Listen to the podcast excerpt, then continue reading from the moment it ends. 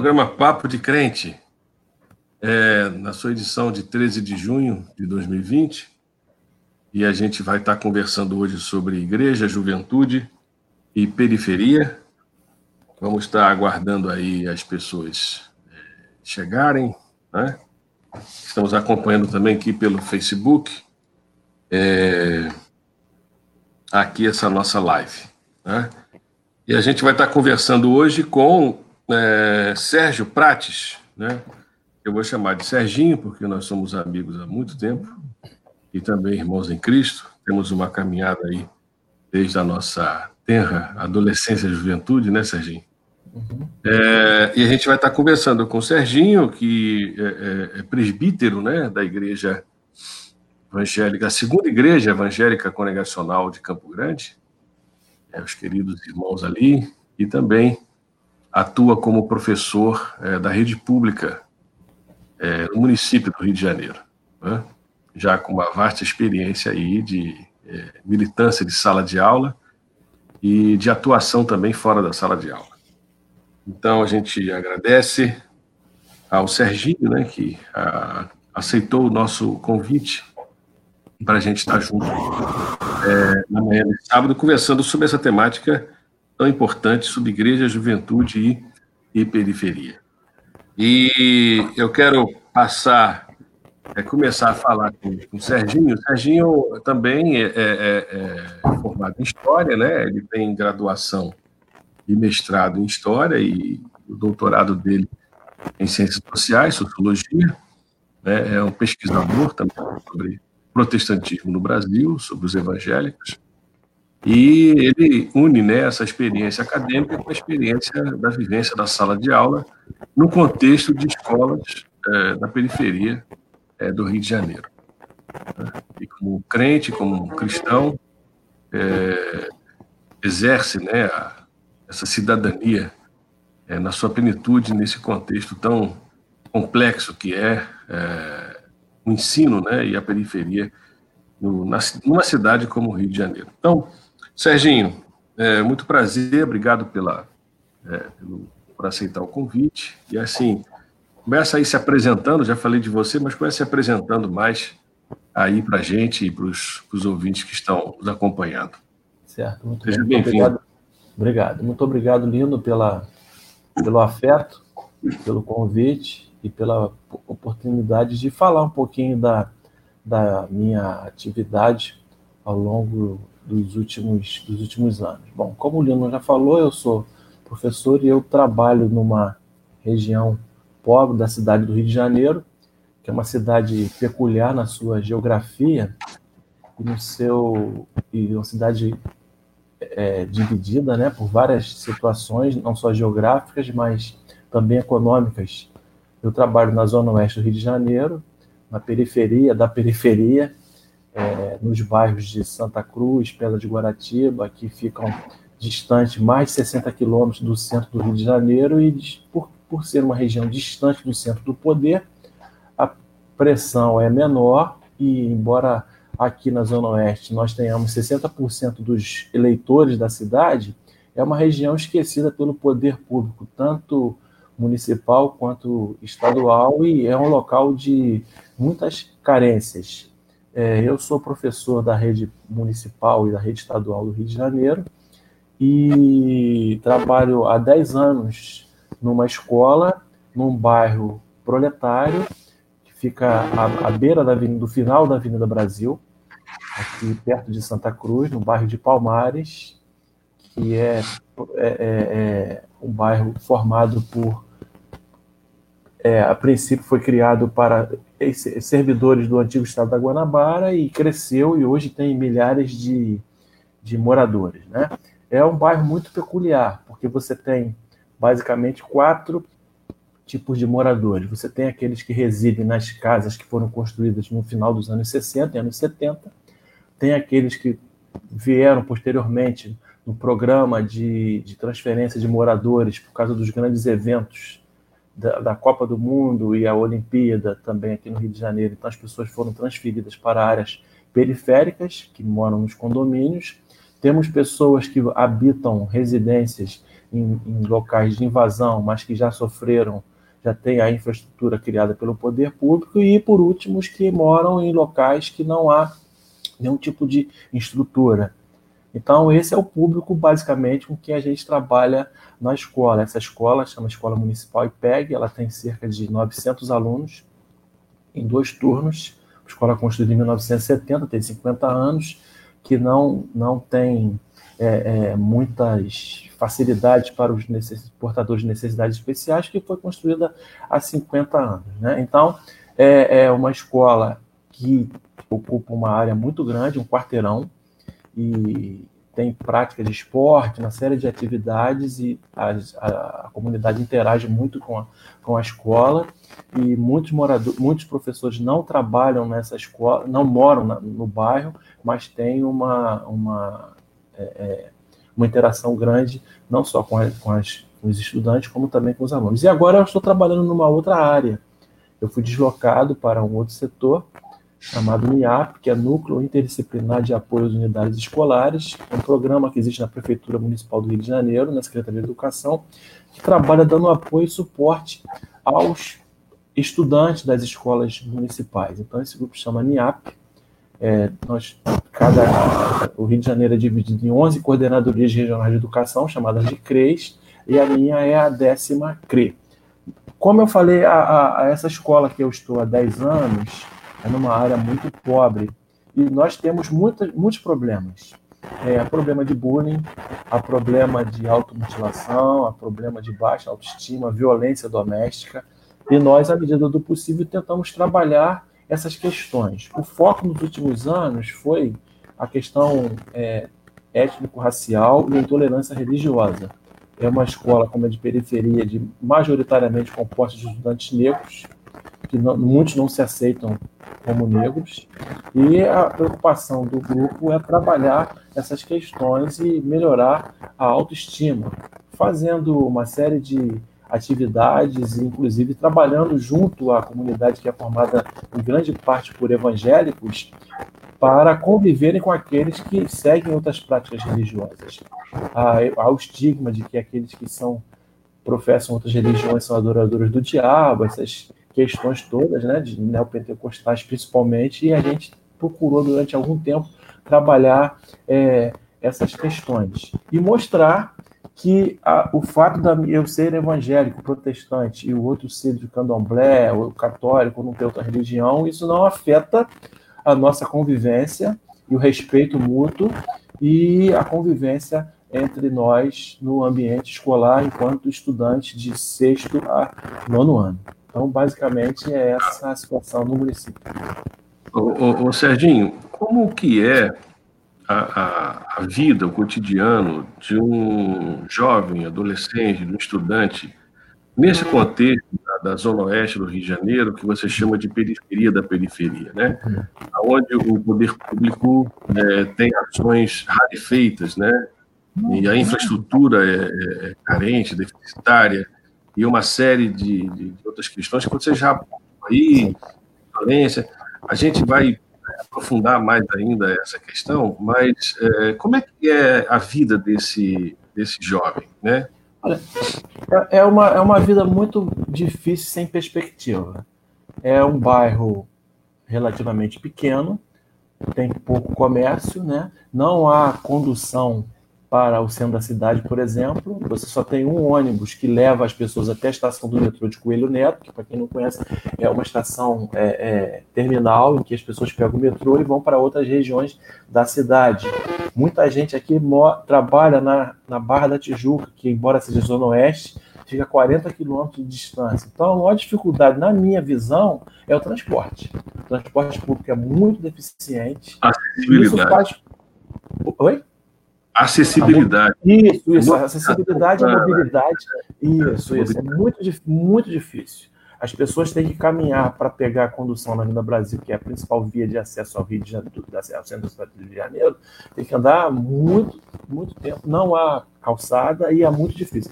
Não há postos de saúde, são uma clínica de família, então isso é muito difícil. Isso faz com que a vida da, do, da criança, adolescente, se resuma ao bairro porque uhum. você, para ir ao shopping, à praia, alguma coisa, é distante. Pra você ter uma ideia, alguns anos atrás nós tínhamos um projeto chamado Escolas e Museus, em que as, os alunos iriam a oito museus da cidade. No primeira, na primeira vez que nós saímos, alguns estudantes nunca tinham ido ao centro da cidade do Rio de Janeiro, não conheciam. Então, ao longo desse trajeto, que é, que é, é demorado da Avenida Brasil, eu fui fazendo a explicação do, da divisão da cidade, dos bairros, então eles não têm essa, essa, essa, esse conhecimento da cidade. O mundo é muito restrito. Isso em pleno Rio de Janeiro, as pessoas não têm conhecimento. E não há muita perspectiva. Escola, o bairro, por exemplo, não tem uma escola de ensino médio. Não tem. Então, elas, as, os adolescentes, ao fazer o ensino médio, têm que ir para outros bairros para fazer uhum. o seu curso de ensino médio, porque não existe lá, só existe essa escola de sexto ao nono ano, que existe desde 1970, quando o bairro tinha 485 casas, e agora nós temos uma escola de primeiro segmento, vai até o quinto ano, um CIEP municipal também, e duas escolas que foram, foram começadas a construção do governo do ex-prefeito ainda não foram concluídas e não tem essa possibilidade. Então é muito restrito há, há, há, muita ociosidade, muita ociosidade. Não há, não há é, é, uma conscientização da necessidade de se preservar e ficar em casa, além do que há essa dificuldade pelas casas muito pequenas. Houve um movimento uhum. dos professores da escola para a concessão de cestas básicas e nós arrecadamos um dinheiro e compramos 56 cestas básicas. Para distribuir muitas das cestas foi difícil porque as pessoas não têm endereço mora no beco, mora você não tem como chegar lá. Então, esses invisíveis que o Estado percebeu, esses 38 milhões de invisíveis que o, o, os 600 reais permitiram que tivessem visibilidade, no micro, microcosmo a gente também percebeu no bairro onde a gente está inserido. Né? Quer dizer, são sujeitos invisíveis, né? Isso, isso. E invisibilizados também. Isso é, sem acesso a, a, estruturas mínimas. Né? Agora, certamente esse contexto aí geográfico que você está descrevendo tem muita igreja evangélica. É, né? é. E muitos estudantes são evangélicos. Né? E aí, quais são, quais seriam, quais seriam os problemas né, que esse, o fato de ser evangélico né, proporciona? E quais seriam, por exemplo, soluções ou vantagens ou né, virtudes do fato de ser evangélico, eu estou pensando na questão do adolescente e, e, e do jovem. Uhum. Bom, você tem dois tipos de, de igrejas no bairro. Você tem as igrejas históricas, tanto pentecostais quanto outras de matriz é, é, mais conservadora, né? No bairro, são igrejas grandes, que têm uma, uma grande inserção, uma grande visibilidade no bairro, e você percebe que os adolescentes e jovens que frequentam essas igrejas mais bem estruturadas, eles têm uma firmeza maior. Então você logo percebe que eles são, que eles são diferentes, que eles agem de forma diferente e, e tal. E agora há muita igreja pequenininha, de, de, de uma portinha só, de, de autodenominados pastores, missionários, sem preparo teológico, que faz uma leitura muito enviesada da Bíblia. E, e, e, a gente percebe na conversa com os estudantes que eles, eles têm uma vida dupla, eles têm uma vida dupla, eles têm um medo do castigo, uhum do inferno se fizerem coisas uhum. erradas, porque a igreja de tudo é pecado, diz que a doutrina é muito rígida, mas quando estão em grupos, na escola, eles se soltam. É o momento que eles têm para liberar as suas energias e tal, e a gente conversa e percebe que é uma válvula de escape aquela realização de até de mau comportamento e tudo mais, porque eles são reprimidos na igreja. Então a gente percebe, eu percebo essas duas situações nessas igrejas do bairro, né? nas igrejas que existem nesse bairro lá de Palmares. Quer dizer, a escola proporciona para esses adolescentes um espaço de liberação. Sim, de, sim. de instintos, de sim, pulsões, de desejos, de namoro, de sexualidade, por exemplo. Sim. Né? Aquilo que a comunidade religiosa reprime. Sim, sim. É, e a gente percebe também a, a questão, em vários casos, de violência doméstica. Aliás, essa, essa característica não é uma característica desta escola. Claro, é, um né? problema, é um problema que a gente enfrenta em toda a rede. Eu falei que eu estou trabalhando agora num, num, num outro projeto, num programa que existe 10 anos na Prefeitura do Rio de Janeiro, e a gente trabalha, dentre outras questões, com suicídio, tentativa de suicídio, automutilação e, e uma série de situações. O que chamou a atenção na pesquisa que foi feita pela Secretaria Municipal de Educação, em 182 escolas, que o maior número de pessoas, de indivíduos que passam por esse problema, até mesmo de alcoolismo, de automutilação, tentativa e consolidação de suicídio, está situado entre os estudantes do sétimo ano, que é a antiga sexta série, que tem entre 12 anos, 13, se não houver é, problema de idade e fluxo. Né? Isso chamou muita atenção, porque são, são na verdade, estão, estão entrando na adolescência. Uhum. E a gente fica se perguntando por que esse grupo tão grande de adolescentes ou pré-adolescentes que sejam, né, já passam por situações tão dramáticas na, na, numa idade tão terra e a gente não tem resposta uhum. nessa situação, né?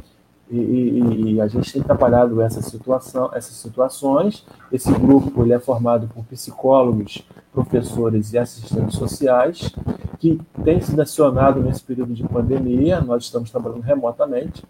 Alguns dias atrás houve um chamamento de uma diretora de uma escola porque uma estudante de sétimo ano tentou suicídio, sexto ano, né? de sexto ano, tentou suicídio e como o, o, o NIAP poderia ajudar e trabalhar nesse sentido, trabalhar nessa situação. Né? Então a gente tem selecionado é, é, é, nessa área, nessa área.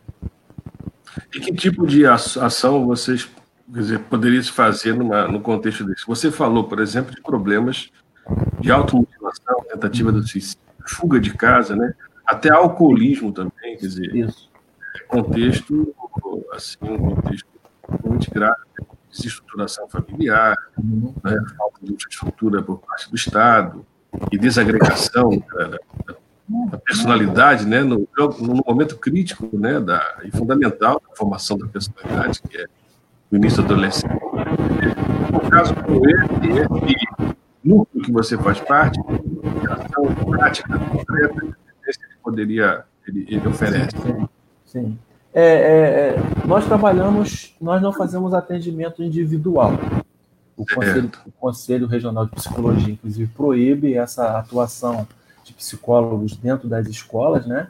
Mas a gente, mesmo remotamente, nesse período da pandemia, tem procurado é, é, é trabalhar basicamente encaminhando aos centros de apoio que a própria prefeitura mantém para que haja, haja esse acolhimento. Esse caso que eu citei há pouco, é uma colega psicóloga entrou no circuito e ela então entrou em contato com, com um, um grupo da, da prefeitura e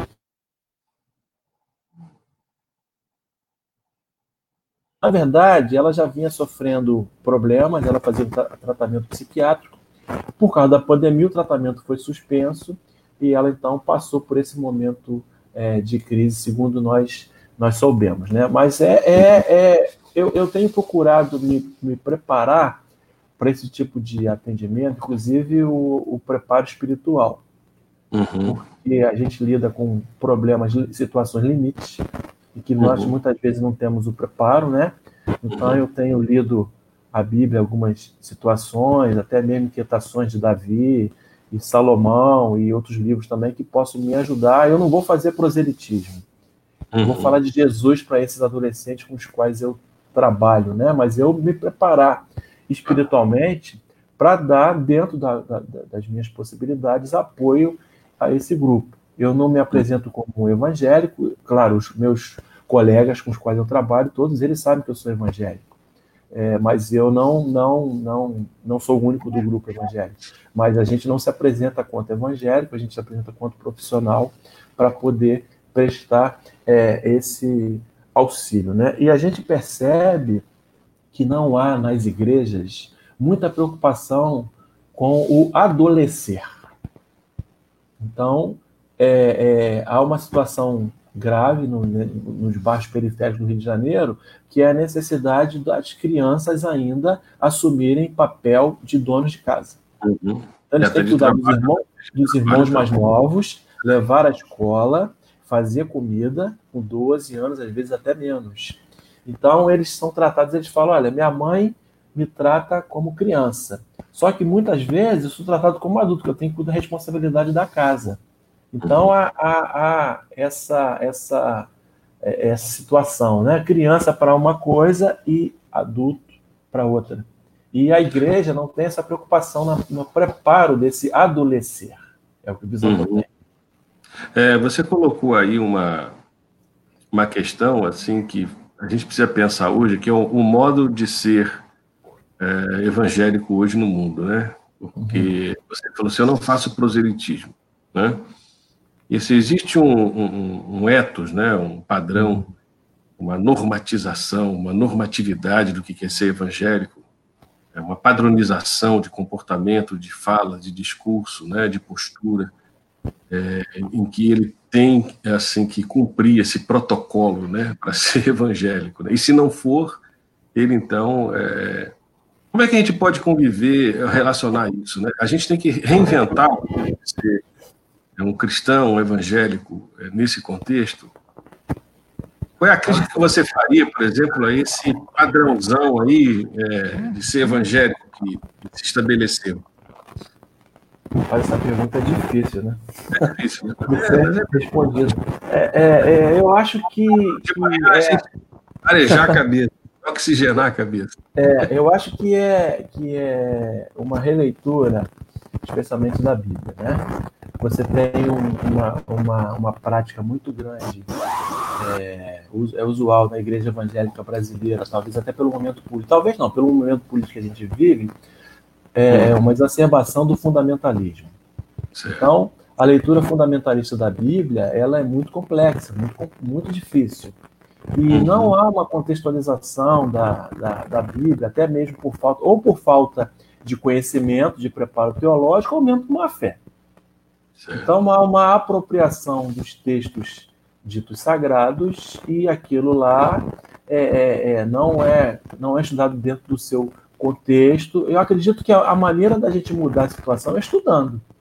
É uhum. estudando, é lendo. Eu acho, acho até que, que essa situação de pandemia que impossibilita as reuniões presenciais nas igrejas vai uhum. ser um pontapé inicial para uma mudança de comportamento de várias igrejas, porque os crentes agora têm possibilidade, de qualquer idade, de participarem de vários cultos, de compararem uhum. as pregações, lerem a Bíblia, fazerem como os de Bereia faziam, né? e, vão, e vão verificar se aquilo de fato que o pastor fala tem base bíblica, tem fundamento, e isso vai forçar, na minha, na minha visão, uma, uma necessidade dos pastores de, para não perder rebanho, se prepararem melhor. Eu acredito que uhum. esse é um ponto positivo que pandemia vai trazer, né? e isso vai, tra vai trazer porque você tem programas para todas as faixas etárias, né? Uhum. É, programa para criança, programas para adolescente, programas para jovens. Você tem igrejas mais conservadoras, igrejas ditas liberais, com uma teologia mais contemporânea. Então você atende, a todos os gostos. Uhum. E a pessoa tem aquela gama de possibilidades de cultos, escolhe é, a que mais lhe agrada. É. É, eu tenho a suspeita que igrejas que, na verdade, estavam mais próximas a um, a um modelo de empresa religiosa do que de uhum. igreja, no sentido neotestamentário, essas empresas religiosas, é, cujo faturamento né, é, foi seriamente comprometido, porque não tem o culto regular, que é uhum. a captação de dinheiro do que para realmente a votação, esse modelo vai ter dificuldade, tem tanta dificuldade de por conta da pandemia. Agora, aquelas igrejas comunidades né, baseadas, sim, numa verdadeira e legítima né, vida comunitária, de comunhão, né, de uma rede de relacionamento sólida, né, de convivência, eu acho que essas se passam e se fortalecerão é, no período de pandemia. Essa é uma suspeita que eu tenho. Eu acho que a gente vai ter que esperar o tempo passar para ver é. se isso, isso procede. Serginho, nós temos, temos que mandar aqui um abraço para o, o, o Lucena, né? Ah, sim. Lucena, está assistindo, a Márcia, também a Esther Trindade, o Carlos Domingos, né? Uhum. o professor Carlos Domingos, da Fundação uhum. do Rio de Janeiro, faz também um grande abraço para a gente. Tá, é, Maria do Carmo também, está dando um bom dia aqui para a gente. E bom dia. Possa abençoar a vida de cada um. Obrigado por estar companhia para a gente nessa manhã. Uh, Serginho, vamos retomar uma questão muito importante, que é a questão da, é, violência doméstica, né? É, e uma violência é, que tem apresentado índices, inclusive, maiores é, nesse tempo de lockdown, né? Porque as pessoas, as famílias estão mais dentro de casa, né? e a casa tem sido um dos espaços né, de mais incidência da violência. Quer dizer, isso reflete na vida desse estudante, dessa juventude, é, é, na escola, por exemplo? É, eu, eu fiquei uma vez, alguns anos atrás, talvez há uns 10 anos, 9, 8 anos, não me lembro bem, é, um aluno meu, ele teve um mau comportamento. Então eu mandei uma, eu dei uma advertência a esse menino. De advertência e era, era o parte, você me entrega na próxima aula. Ele me levou e era um bom aluno, um bom aluno, educado, e ele me, me devolveu essa advertência por escrito e falou: Olha, quando eu cheguei esse papel na minha casa, minha avó falou literalmente: minha avó me quebrou. Ele estava com o braço todo arrebentado, todo esfolado. E eu me senti muito culpado daquela, por aquela situação. Uhum. Porque eu podia ter resolvido o problema sem levar à frente nessa situação, não foi uma coisa tão grave assim. Eu chamei a avó dele à escola para conversar com ela dizendo que para elogiar o menino. Ela falou: que ele aprontou? Ele não aprontou nada. Ele é um menino, adolescente de 14 anos, e é normal, de vez em quando, extrapolar, fazer alguma coisa. Ele está em fase de amadurecimento. Agora não é correto a senhora fazer isso que a senhora fez com ele. Chamei a atenção dela e tal. Não, mas ele é terrível e tal. Eu convivo com ele aqui na escola e não vejo esse, problema. Mas é um problema que as pessoas acham que tem o controle do corpo do outro, que vai educar, educar pela, pela violência. Né? É, a gente tem acompanhado algumas questões de violência e há, há pesquisas, inclusive com, com, dissertações e teses de mestrado, dizendo que grande parte da violência doméstica acontece entre os evangélicos. Há, há inclusive uma estatística de 40% das vítimas de violência doméstica, é, esse grupo está entre os evangélicos. Isso é uma coisa, é uma coisa é, é, é que nos espanta não é? Porque é, há uma invisibilidade dessa questão, há uma invisibilidade dessa questão, essa questão não é tratada, não é discutida, não é falada, como se o problema não existisse. Então, nós agimos como avestruzes. E isso uhum. muitas vezes explode na escola, porque os estudantes, de modo geral, com um ou outro professor ou professora, eles acabam tendo uma certa intimidade e acabam contando problemas. Então, contam a situação, de violência, de fome, de medo, medo com relação ao, ao futuro. É, eu tinha uma turma que tinha muito, alunos muito pobres e eles, por eu ser brincalhão e conversar muito com eles e tal, eles começavam a falar comigo. E a, a hora da merenda era mais tarde. Eu falava, professor, eu estou com muita fome. Tem alguma coisa aí para gente comer? Para eu comer? Eu passei a levar biscoito. Eu levava uhum. biscoito na mochila, ele pedia, eu dava, eu nem precisava falar que tá com fome, já chegava e falava comigo, eu perguntava como é que tá. E você dá comida. Isso é uma violência. Né? Você já tive alunos que desmaiaram na sala de aula, segunda-feira, porque só comiam na escola. Então merendaram na sexta, ficaram sábado e domingo sem comer. E a merenda na época era, era, era 11 horas. Agora não tem um café quando ele chega pra, na, na, parte da manhã. Então isso é, é um problema. O problema é o problema de fome que é uma, uma violência.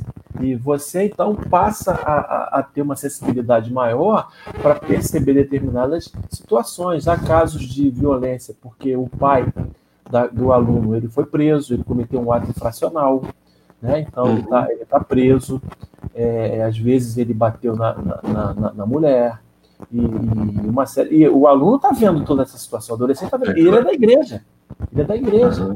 Ele está vendo e diz que a mulher tem que ser submissa ao marido e tudo mais. Como é que fica nessa situação? Se você denunciar o seu marido, ele que é o provedor da casa, como é que vai ficar a sua situação? Você não tem onde morar, você mora num quintal que é o terreno, pertence à família do marido, que é aquele que é o seu agressor.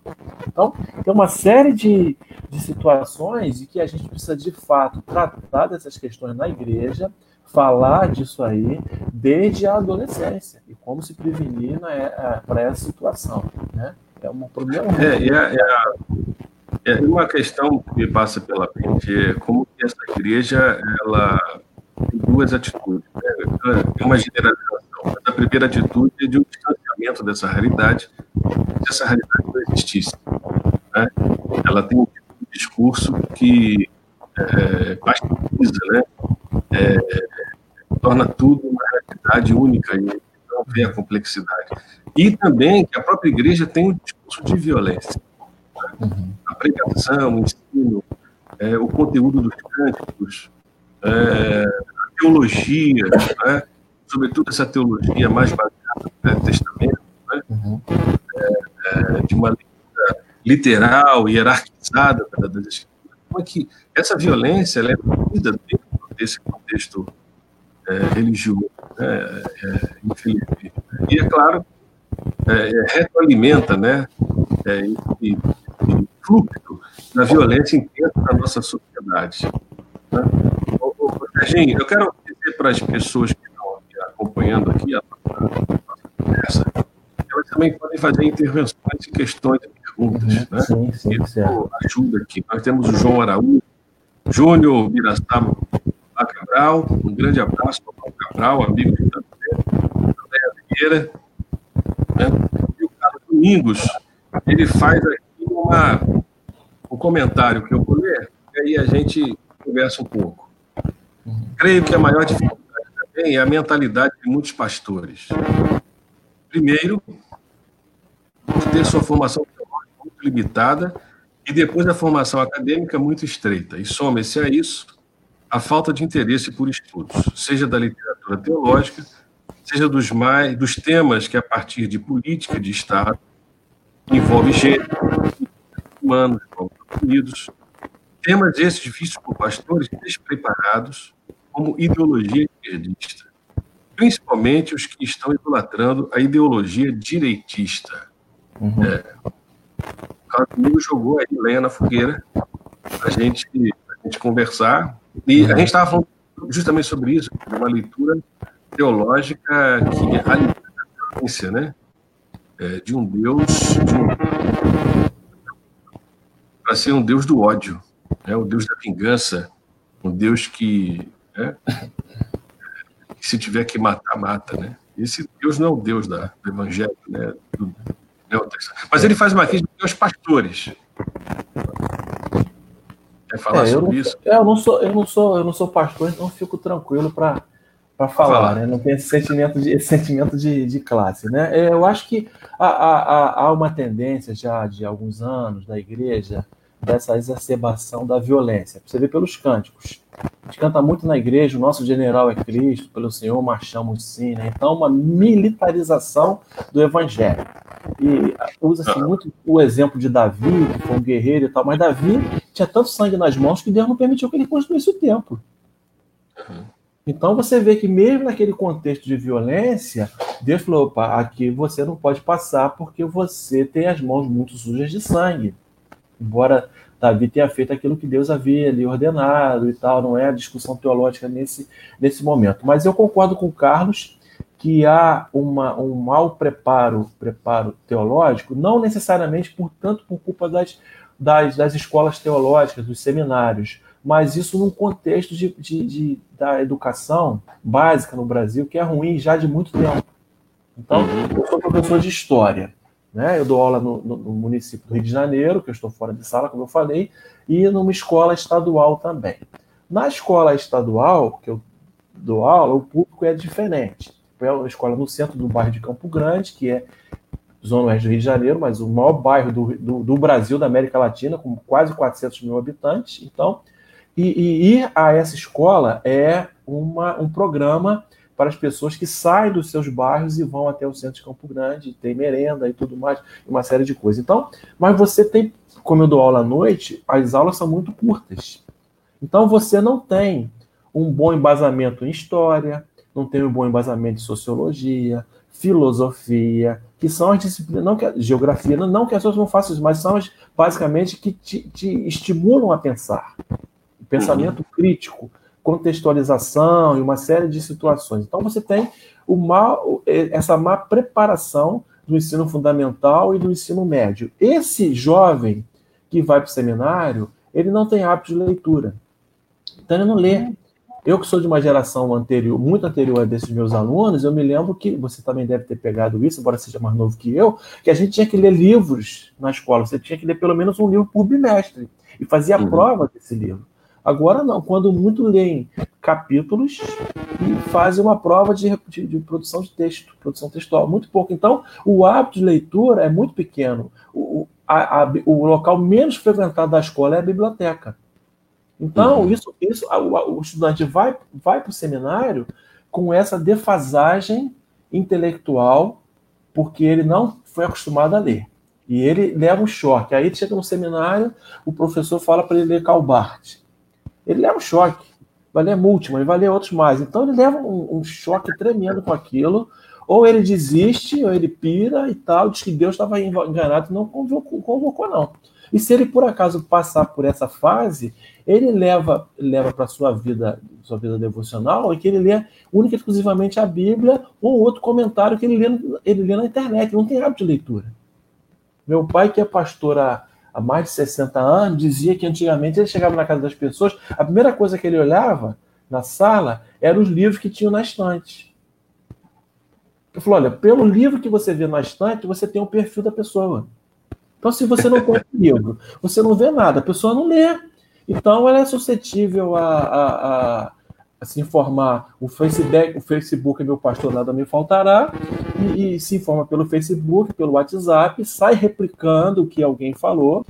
E, e hum. isso, é um problema, isso é um problema muito sério. Faz uma leitura enviesada da Bíblia, descontextualizada de quando ela foi escrita, né? É importante, é, é importante a inter, interdisciplinaridade não é possível você fazer teologia sem sociologia, antropologia, filosofia, porque você tem que entender o contexto histórico em que aquele texto foi escrito, como aquilo pode ser traduzido na época em que foi escrito e trazer para o dia de hoje. Né? Então, essa contextualização é muito difícil. E aí, quando você faz esse tipo de crítica, esse tipo de observação, você é taxado de esquerdista. Isso não é questão de ser esquerdista, é questão de, de, de, de hermenêutica. É interpretação. Interpretação. A Bíblia não é de esquerda nem de direita. Até porque seria um anacronismo, porque esse conceito é muito recente em relação à Bíblia. Né? Então, você dizer que é de esquerda ou de direita, biblicamente, é um anacronismo. Não tem sentido. Né? Eu acho que passa pela melhoria, melhoria das, dos nossos seminários. É, você não pode ter também um seminário em cada esquina. Você uhum. tem que uhum. ter poucos seminários com qualidade e que possam, de fato, criar no, no, aluno, talvez até um primeiro ano, ele nem teria disciplinas teológicas, teria algumas disciplinas que você teria que ter visto ao longo da sua vida que você não viu, para você aprender a ler, como você vai ler os clássicos, você fazer uma leitura crítica. Depois, no segundo ano, você, você então entra nas, nas disciplinas teológicas de formação teológica, mas isso aí já é outra conversa. Né? Serginho, isso passa também que a própria igreja local, ela deixou de ser um lugar de ensino, né, de aprendizagem, né? É. É, a tradição protestante no Brasil, na própria reforma, é diretamente ligada à questão do ensino, né? Uhum, uhum. Então, não basta somente ler, mas interpretar também as escrituras sim, a realidade. Então, é, foi instituído um divórcio, né, entre a igreja e a realidade em torno dela, né? E a teologia não faz essa mediação, né? Esse discurso teológico muito fragmentado. Quer dizer, a igreja também deixou de ensinar, né? A antiga e velha escola dominical, né? Que sempre formou gerações de pessoas. A gente aprendeu a pensar também na escola dominical. Né? Sim, sim. Revista, o professor, a Bíblia, o debate, aquela coisa, não é, socializada todo mundo ali é igual, dar opinião.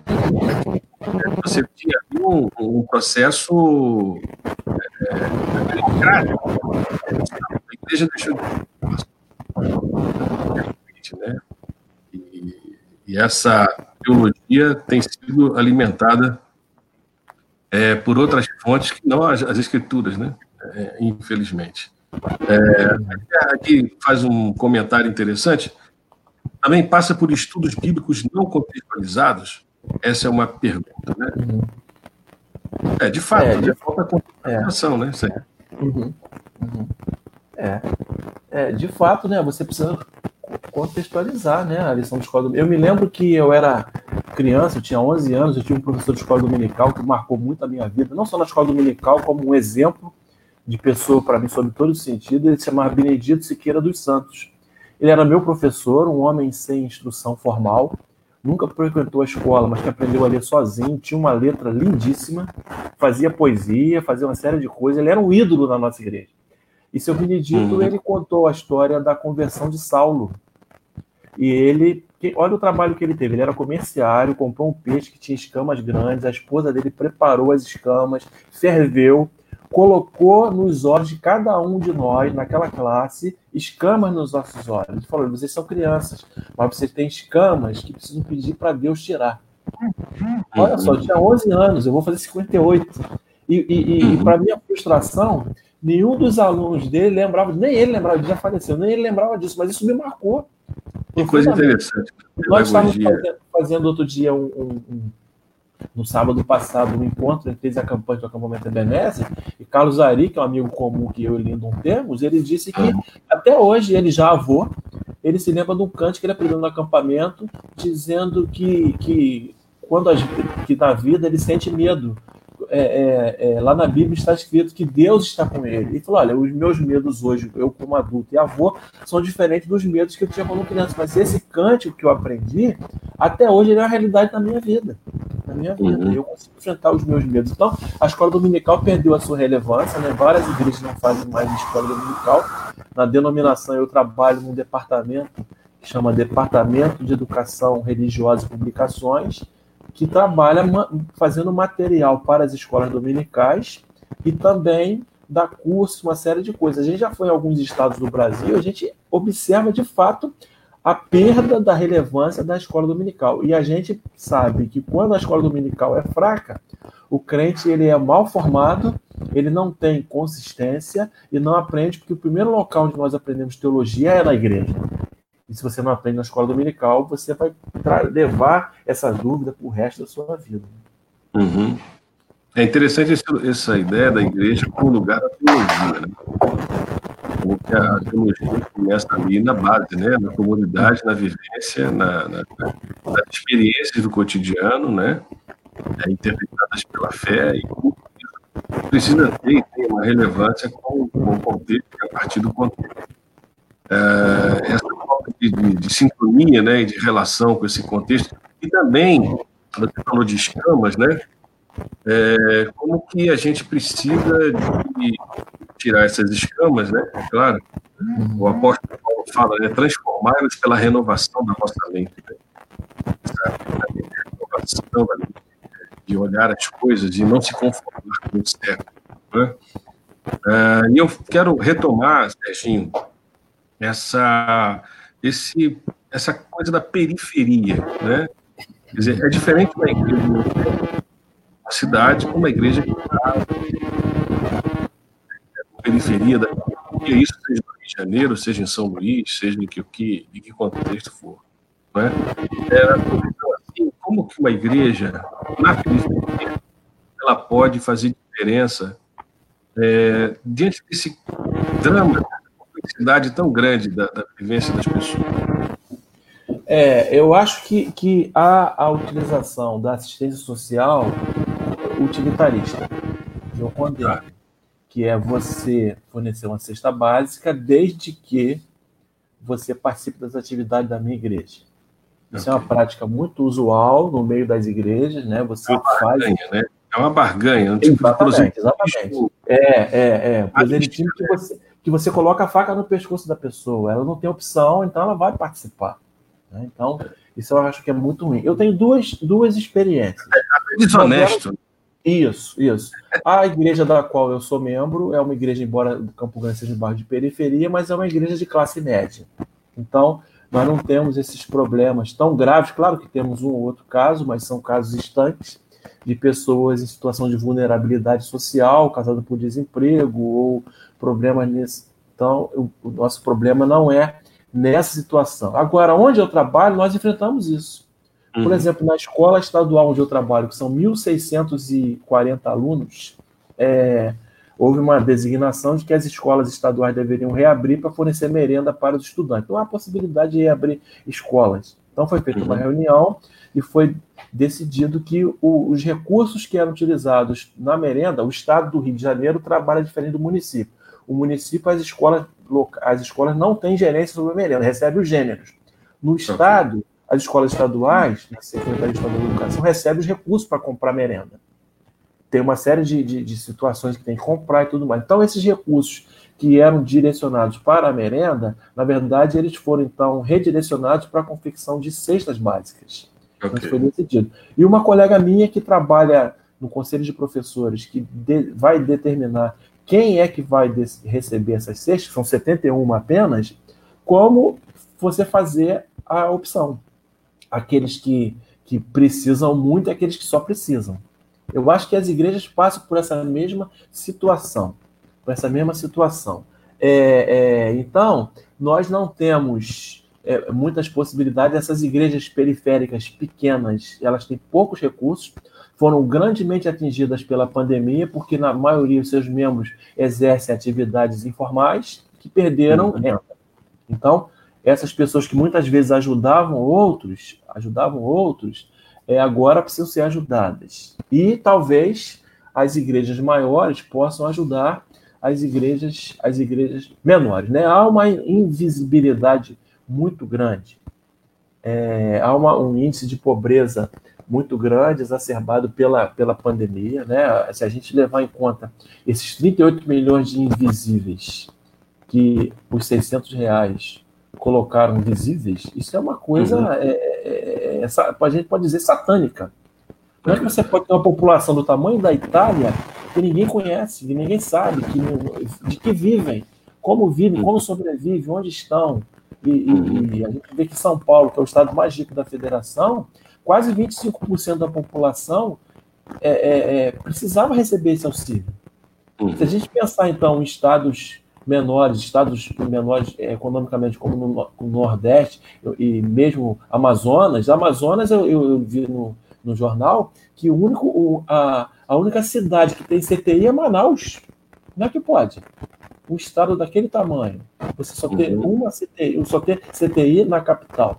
As pessoas que uhum. moram no interior, como ficam nessa situação? E qual tem sido o papel da igreja nesse sentido? Se a gente voltar para a nossa história, a gente vai ver que o protagonismo evangélico ele foi muito grande, especialmente no século XIX.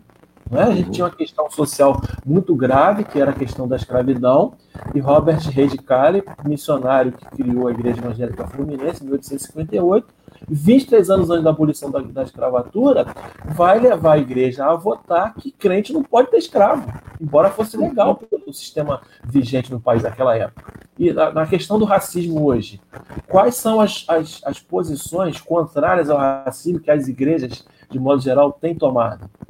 Qual tem sido a atuação nesse sentido? Nossas igrejas são formadas, na sua maioria, por negros, negras e mulheres periféricas. E qual tem sido o papel da igreja nesse sentido? Então, a igreja tem tido uma atuação muito pequena nessa área, nessas questões, porque acho que esse tema é tema de esquerda. Não, direitos humanos não são situações de esquerda. Até se a gente verificar um pouquinho a origem né, dos direitos humanos, da, da, da, da Declaração Universal dos Direitos Humanos, que tem 71 anos, a base dela é bíblica lógica.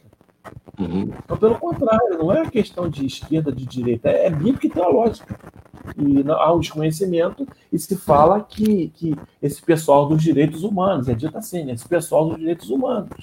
Então, há um desconhecimento somado à má fé, à má vontade com essas questões, e eu não vou tocar nisso porque isso vai causar problema. Então a igreja perdeu esse protagonismo, se aliou ao governo federal, a esse desgoverno que nós temos, com as suas bobagens, a última delas, mandar, mandar ocupar o hospital.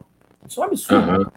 Uhum. E, e pior do que mandar invadir o hospital é ter gente que se dispõe a fazer isso. Dispõe a fazer isso. E creio que muitos deles são evangélicos. É evangélicos que não são protestantes, que não, propo, não pro, protestam, não mas são aderiram. aderiram. É. é interessante como que a gente trazer essas temáticas para dentro da igreja, estou falando como pastor, né? Ah, as críticas logo advêm com ah, você está misturando política, é, consumir política e aqui no lugar de política. Quer dizer, o pretenso discurso apolítico, ele é político. Né? Uma teologia que não dialoga com essas questões, ela é política, porque ela está se negando, se omitindo a, a, lidar com essa realidade é, em torno. Né? É, e ele passa pela, é, pela falta de um ensino, né? mesmo, né? mais, mais correta, né? da, da relevância das escrituras, é, da palavra de Deus, da teologia, né? É o que a Leia aqui está comentando. É, o povo não quer ler, né? É, e pior, não querem ouvir explicações longas do professor, a preferência de histórias pessoais. Difícil ser professor de ABD atualmente. E assim as igrejas crescem sem quase nenhum conhecimento bíblico. É, de fato, né, a coisa fica reduzida a, o que eu falo lá na igreja, a uma experiência epidérmica, né? Uhum. O nível da pele, né? O culto é um entretenimento, né? É, você não tem conteúdo, você não tem profundidade, né? Basta você ter ali um momento analgésico da, da, da religião é, para que você, então, consiga sobreviver numa realidade é, em que você não consegue fazer mediação entre a fé e essa realidade, você tem que negar a realidade e inventar um Deus milagreiro, né? um Deus mágico, melhor dizendo um Deus mágico, né? É. E aparentemente funciona. E esse Deus mágico não é um Deus cristão, né? É um Deus pagão. Eu estou me lembrando aqui de, uma, de um texto do Leonardo Boff, né? O Deus de Jair Bolsonaro, né? De, é revelação de Jesus de Nazaré, né? É o Deus Moloque. É o Deus que sacrifica esses 38 milhões, né? É esse não Deus né, que sacrifica os 38 milhões à invisibilidade, ao sacrifício, é, em nome da ordem do capital e da concentração de renda. Né? Então, realmente é uma situação é, muito delicada né, que é, o Serginho está trazendo para a gente, essa realidade da periferia é, do Rio de Janeiro. Na verdade, de uma das periferias do Rio de Janeiro, uma das periferias a gente aqui no contexto da Tijuca, por exemplo, está cheio de periferia aqui, está cheio de morro, cheio de comunidades e cheia de, de, de situações assim né, extremas, né? É, de uma população realmente desassistida e esquecida. Serginho, nós estamos caminhando aí para né, o final dessa é, rica entrevista que conversa, mais uma conversa que a gente tem, né? É. Pelo eu e Serginho, a gente pula aí mais de hora é, é conversa e assim, vamos assim para essas considerações finais. Né? Nós falamos aqui sobre igreja, juventude, filosofia, entrando por questões de violência, né? questão da igreja, da fé, da teologia, de hermenêutica, de escola bíblica dominical, que foi assim, um cardápio bem, bem vasto. E essa é a proposta mesmo do Papo de Crente. Né? A gente oxigenar assim, né, a reflexão evangélica, teológica, que a gente está vivendo. Então, assim, partindo para as últimas considerações, a gente agradece muito a participação do Ivander, é? do Carlos Domingos, do Cabral, da Leia, da Cristina Pereira Azevedo, e não sei se o Zefanias está assistindo, que é o pai do Serginho, grande fraterno abraço ao pastor Zefanias, uma referência para nós e de uma geração. Então vamos ali para as nossas considerações finais. Sim, tá certo. Bom, é, primeiro eu queria agradecer novamente o convite que foi feito para esse bate-papo entre velhos amigos e já chegando para amigos velhos, né? É, é muito interessante, muito, muita coisa em comum, como o Lino acabou de, de dizer.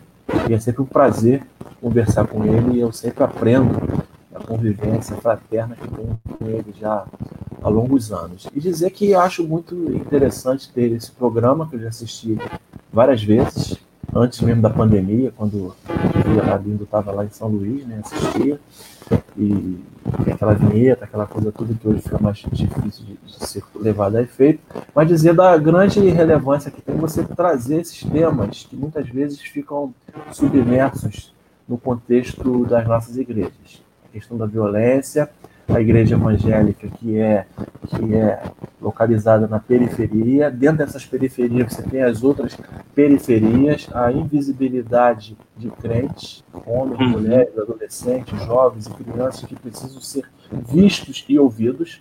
A contextualização também da teologia e da prática e da prédica que tem uhum. sido feita nas igrejas, né, a contextualização. E você deve, de fato, levar essas considerações às suas igrejas. Nós temos pessoas aqui, certamente eu não conheço todas, que, que precisam levar esses temas às suas lideranças. De tratar a questão do racismo, não uhum. superficialmente, mas tratar como é essa questão. Né? O povo hebreu era um povo periférico, ficou 430 anos escravo no Egito, no Egito e que que foi levado cativo tantas vezes por outros povos. A, a, história do povo hebreu é uma história de superação e de dificuldade e de ter que praticar outros cultos. E essa miscigenação que houve entre povos e culturas, isso certamente amalgamou a, a, a cultura política e a cultura religiosa do povo de Israel e a nossa também. Durante muito tempo foi é, é, demonizado ou satanizado o uso de alguns instrumentos, especialmente de percussão, nas nossas igrejas. Felizmente, isso hoje já foi colocado por terra em muitas delas, mas essa modernização que nós tivemos na prática é, é, é do culto tem também que ser trazida na prática, nas, nas, pregações, nos estudos da escola dominical e trazer questões. Nós temos um número muito grande de jovens hoje que, que ingressam na universidade, na universidade e, e que precisam ser, que são confrontados e que precisam ser preparados. A, a, a universidade não é o local de balbúrdia, a universidade uhum. é um campo missionário em que uhum. muitos jovens têm sido usados por Deus na condução de outros ao evangelho. Então, essa visão de balbúrdia é uma visão estapafúrdia de quem não conhece o que se faz nas universidades brasileiras. Então, é nós precisamos mudar essa visão, precisamos mudar essa uhum. visão que crente não precisa estudar, basta ler a Bíblia, não. Quanto mais bem preparado for o seu pastor, melhor, melhores serão as suas mensagens. Então, uhum. você tem que ler o jornal do dia, você tem que ler revistas, você tem que ler livros, tem que ler teologia, participar de debates, saber o que está acontecendo para você atender as pessoas e dar razão da sua fé. Então, eu queria agradecer essa oportunidade e dizer que foi um grande prazer estar aqui nesse momento aqui do Papo de Crente. Serginho, eu que agradeço muito essa ótima conversa, como disseram aqui a Márcia e o Douglas Nassi a quem a gente também manda um fraterno abraço, historiador Natif, pastor também, fraterno abraço, a Leia também reafirma essa ótima conversa.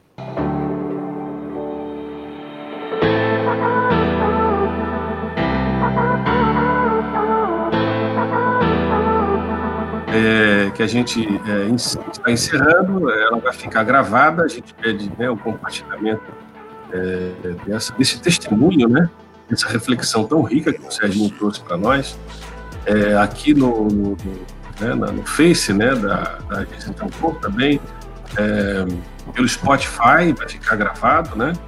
E a gente então se despede, né, deixando um grande abraço, um fraterno abraço a todas e a todos. Né? Aqui a Dilma Monteiro também, mandando, é, falando de boas falas, um fraterno abraço a Dilma e a tantas pessoas que a gente né, às vezes não se identifica, mas que a gente agradece. Tá bom? Então, um bom sábado para todos e sábado que vem nós estaremos de volta aqui com o nosso Papo de Crente. Um fraterno abraço. Aqui a gente encerra. Bom final de semana.